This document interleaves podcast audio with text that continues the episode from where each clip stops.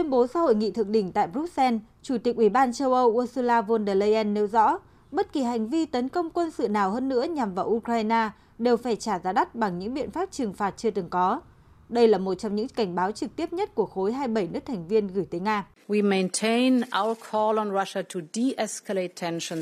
Chúng tôi tiếp tục kêu gọi Nga giảm leo thang căng thẳng. Liên minh châu Âu muốn có mối quan hệ tốt đẹp với Nga, nhưng điều này phụ thuộc rất nhiều vào lựa chọn của Nga. Nếu Nga có hành động chống lại Ukraine, Liên minh châu Âu sẽ sẵn sàng thực hiện các biện pháp trừng phạt có thể gây ra những hậu quả lớn. Tuy nhiên, mặt khác, Liên minh châu Âu cũng để ngỏ cho các nỗ lực ngoại giao khi khẳng định sự ủng hộ đối với các cuộc đàm phán theo định dạng Normandy nhằm thực thi các thỏa thuận hòa bình Minsk. Do Pháp và Đức làm trung gian từ năm 2015, cơ chế này đã giúp tạm thời tháo gỡ ngòi nổ chiến tranh ở miền đông Ukraine, dù cuộc xung đột khiến 14.000 người thiệt mạng kể từ năm 2014 này vẫn luôn âm ỉ. Theo Tổng thống Pháp Emmanuel Macron, chiến lược của Liên minh châu Âu dựa trên một cách tiếp cận đa chiều – gian đe, khôi phục đối thoại và ủng hộ Ukraine.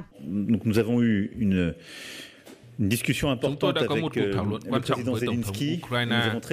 và cũng đã khẳng định rất rõ ràng rằng chúng tôi gắn bó với định dạng Normandy, sẵn sàng khôi phục hợp tác với Nga. Đây cũng là những gì tôi đã nói với Tổng thống Nga cách đây vài ngày. Các nước phương Tây trong những tuần gần đây không ngừng chỉ trích Nga tăng cường hiện diện quân sự áp sát biên giới Ukraine, bất chấp việc Nga khẳng định việc di chuyển quân đội quanh lãnh thổ của mình thuần túy vì mục đích phòng thủ. Các nhà lãnh đạo Liên minh châu Âu trước đó cùng ngày quyết định gia hạn thêm 6 tháng các lệnh trừng phạt kinh tế áp đặt với Nga kể từ sau khi nước này sáp nhập bán đảo Crimea năm 2014. Tuy nhiên, khả năng bổ sung các biện pháp trừng phạt mới theo yêu cầu của Ukraine và một số nước phía đông lại không được các nhà lãnh đạo Liên minh châu Âu đề cập tới.